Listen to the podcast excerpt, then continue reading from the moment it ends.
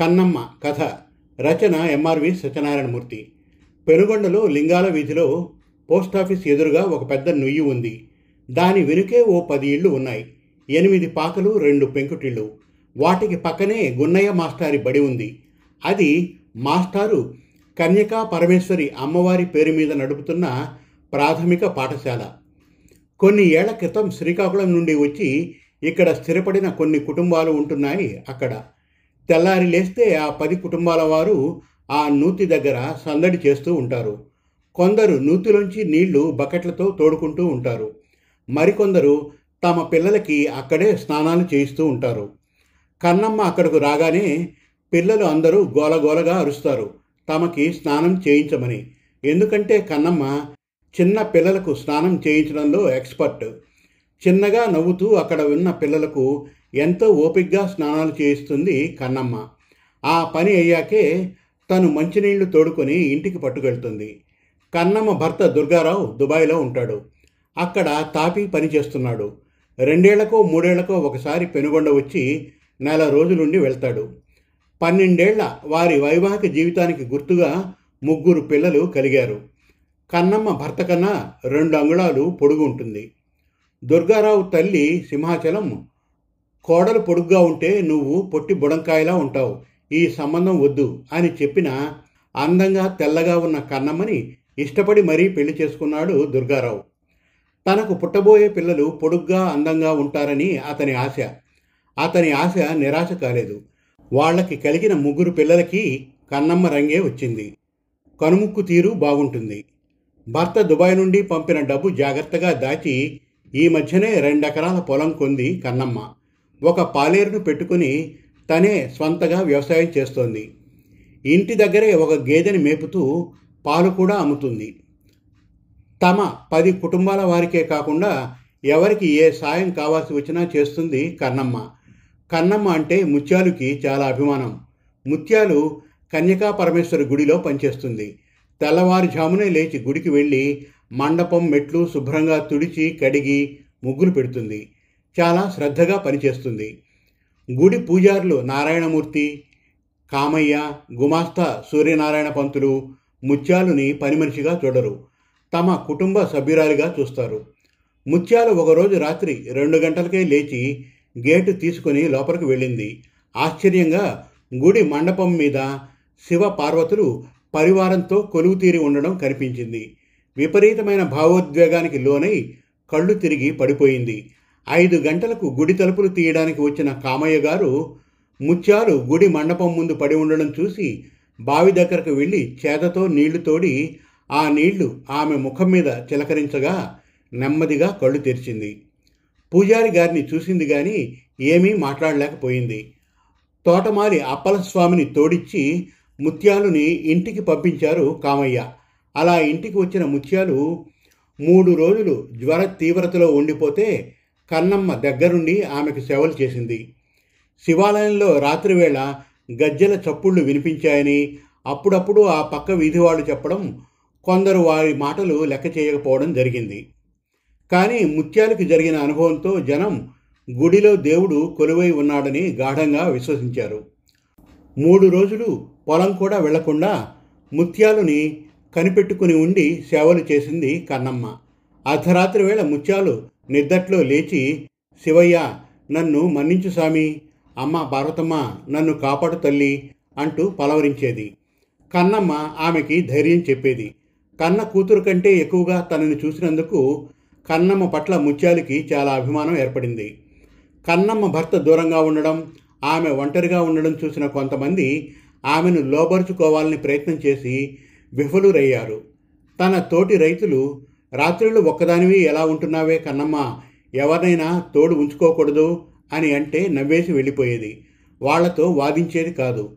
ఒకసారి గేదెకు పాలు తీస్తుంటే పక్క చేను రైతు వచ్చి చనువుగా భుజం మీద చేయి వేసి అదో రకంగా నవ్వాడు.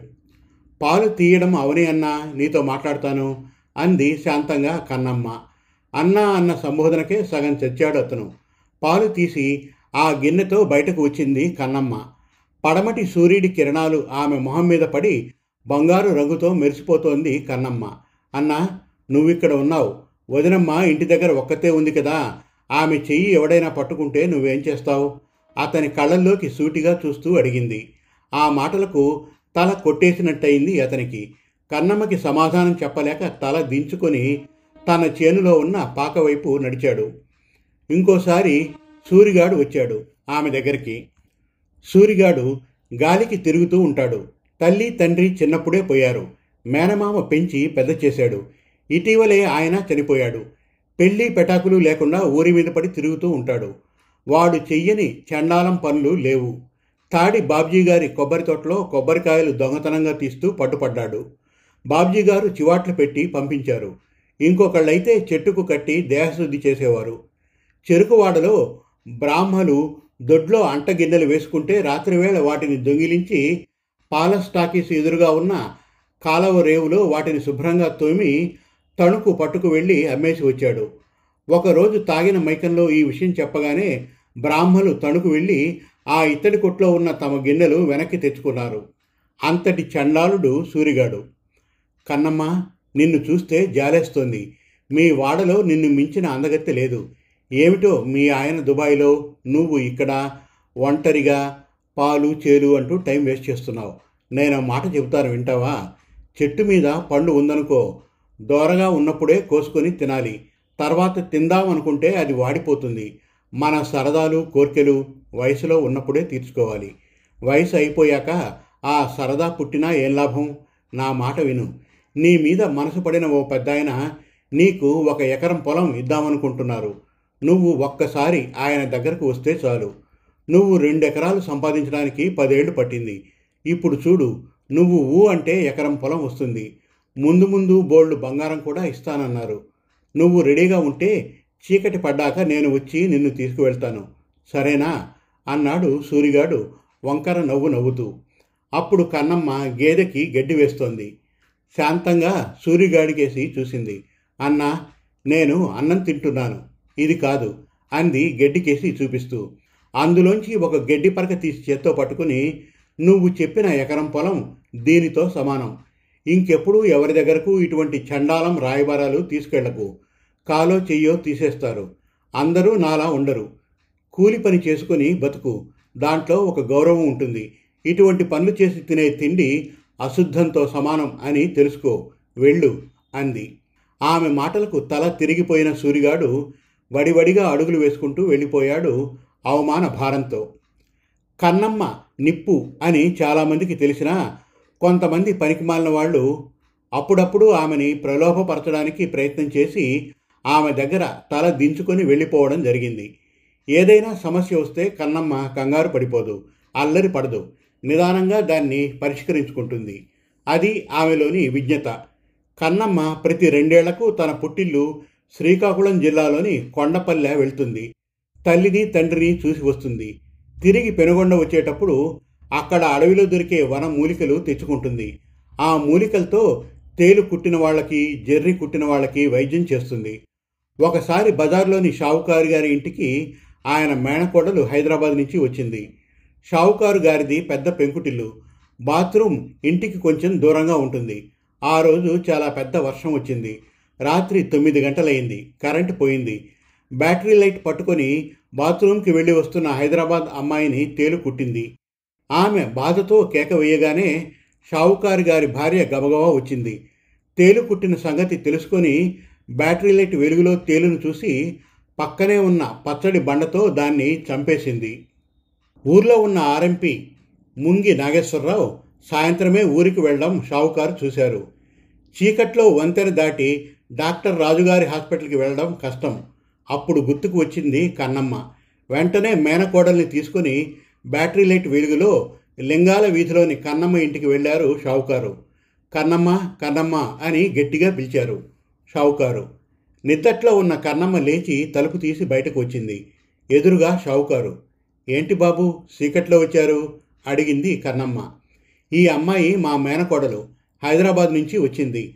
బాత్రూమ్కి వెళ్ళి వస్తుంటే తేలు కుట్టింది. కొంచెం చూడు అన్నారు షావుకారు. ఆ అమ్మాయి బాధతో విలవిల్లాడిపోతోంది.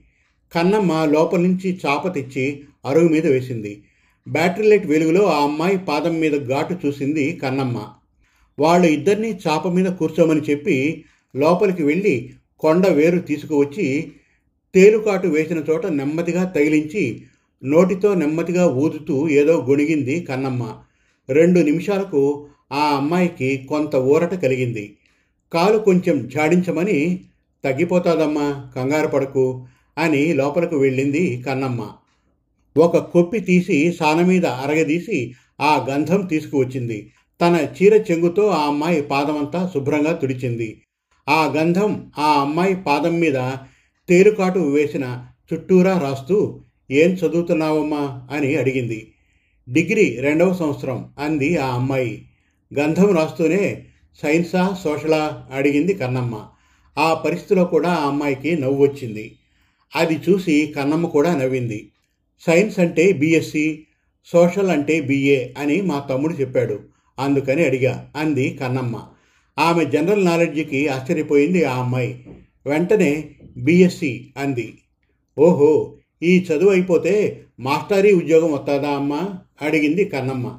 వెంటనే రాదు డిగ్రీ అయ్యాక బీఈడి చదవాలి అప్పుడు టీచర్ ఉద్యోగం వస్తుంది అంది ఆ అమ్మాయి. అయితే బీఈడి చదివేసి మా ఊర్లోని బడికే టీచర్ అమ్మగా వచ్చేయండి. మీ మామయ్య గారి ఇంట్లో ఉండి ఉద్యోగం చేసుకోవచ్చు నవ్వుతూ అంది కన్నమ్మ. గవర్నమెంటు అలా ఒప్పుకోదు వాళ్ళు పంపిన ఊరికే వెళ్ళి ఉద్యోగం చేయాలి. కొన్నాళ్ళు పోయాక మనం గవర్నమెంట్కి దరఖాస్తు పెట్టుకోవాలి ఫలానా ఊరు కావాలని. అక్కడ ఖాళీ ఉంటే వాళ్ళే అక్కడికి పంపుతారు. ఓపిగ్గా సమాధానం చెప్పింది ఆ అమ్మాయి. ఇప్పుడు ఎలా ఉందమ్మా మీ కాలు? అడిగింది కన్నమ్మ. కాలు ఒకసారి జాడించి తగ్గిపోయింది అంది ఆనందంగా ఆ అమ్మాయి. తన మేన కోడల్ని మాటల్లో పెట్టి ఆమె మనసుని కాలు బాధ నుంచి మళ్ళించిందని గ్రహించాడు షావుకారు. వస్తాం కన్నమ్మ. నువ్వు ఈ ఊర్లో ఉండడం మా అందరి అదృష్టం. అందరికీ తల్లో నాలుకలా ఉంటూ ఎంతో సహాయం చేస్తున్నావు అన్నాడు షావుకారు. ఎంత మాట బాబుగారు నేను పెద్దగా చేసింది ఏముంది బాబు? నాకు తెలిసింది చేశాను. అది మా పెద్దోళ్ళు మాకిచ్చిన వారసత్వం. అంతే బాబు అంది వినయంగా. షావుకారు మేనకోడల్ని తీసుకొని ఇంటికి వెళ్ళిపోయారు. వినాయక చవితి వచ్చిందంటే కన్నమ్మ ఇల్లు సందడిగా ఉంటుంది. పొలం దగ్గర నుండి మట్టి తెచ్చి చిన్న చిన్న వినాయకుడి బొమ్మలు చేసేది. ఎలమర్తి వారి ఫ్యాన్సీ కొట్టు నుండి రంగురంగుల కాగితాలు కొని తెచ్చేది. ఒక అడుగు పొడవు ఉండే మూడు కొబ్బరి పుల్లల్ని తీసుకొని వాటికి దారం చుట్టి గట్టిగా కట్టి పసుపు నీలం ఎరుపు రంగుల కాగితాలతో గొడుగులా చేసి కొబ్బరి పుల్లలు పైన అందంగా అమర్చేది. చవితి ముందు రోజునే తన ఇంటి అరుగు మీద వినాయకుడి బొమ్మలు పెట్టి ఎవరు అడిగితే వారికి బొమ్మలు ఉచితంగా ఇచ్చేది. గోంగూర తూము సెంటర్లో వినాయకుడి బొమ్మలు అమ్మే రామారావు ఓసారి కన్నమ్మ ఇంటికి వచ్చి ఓ యాభై వినాయకుడి బొమ్మలు ఖరీదుకు తయారు చేసి ఇమ్మని అడిగాడు. బాబు డబ్బు కోసం నేను దేవుడి బొమ్మలు అమ్మడం లేదు. మీకు కావాలంటే మీ పూజకు ఓ బొమ్మ తీసుకువెళ్ళండి. డబ్బులు అక్కర్లేదు అని చిరునవ్వుతో చెప్పింది కన్నమ్మ. వినాయకుడి బొమ్మ తీసుకొని సైకిల్ ఎక్కి వెళ్ళిపోయాడు రామారావు. అట్ల తద్ది వచ్చిందంటే పిల్లలతో పోటీపడి మరీ ఆటలాడేది కన్నమ్మ. తెల్లారగట్ల నాలుగు గంటలకు లేచి స్నానం చేసి గోంగూర పచ్చడి ఆవకాయతో నాలుగు ముద్దలు తిని అట్ల తద్దోయ్ ఆరట్లు ముద్ద పప్పోయ్ మూడట్లోయ్ అంటూ ఆడపిల్లలతో కలిసి లింగాల వీధి అంతా తిరుగుతూ గంతులు వేసేది. వాళ్ళతో కలిసి ఆనందంగా దాగుడు మూతలు ఆడేది. ఒప్పుల కుప్ప తిరిగేది.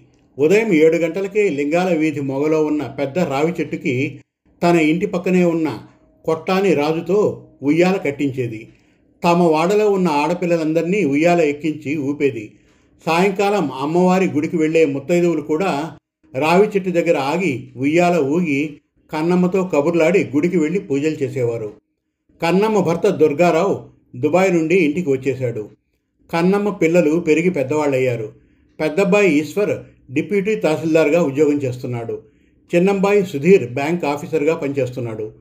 కూతురు కనకదుర్గ బిఏ బీఈడీ చేసి ఇరగవరం హై స్కూల్లో టీచర్గా చేస్తోంది. ఈశ్వర్ ఆకివీడులో సుధీర్ జంగారెడ్డిగూడెంలో ఉద్యోగాలు చేస్తున్నారు. డెబ్భై ఐదేళ్ళ వయసులో ముక్కోటి ఏకాదశి నాడు అనాయాస మరణం పొందింది కన్నమ్మ. ఆమె అంత్యక్రియలకు వచ్చిన జనాన్ని చూసి ఆమె పిల్లలు ఆశ్చర్యపోయారు. తల్లి పట్ల పెనుగొండ ప్రజలకున్న అభిమానం చూసి ఎంతగానో ఆనందపడ్డారు. ప్రతి వినాయక చవితికి అట్ల తద్దికి పెనుగొండ ప్రజలు కన్నమ్మను గుర్తు చేసుకుంటూనే ఉంటారు. సమాప్తం. మరిన్ని చక్కటి తెలుగు కథల కోసం కవితల కోసం వెబ్ సిరీస్ కోసం మన తెలుగు కథలు డాట్ కామ్ విజిట్ చేయండి. Thank you.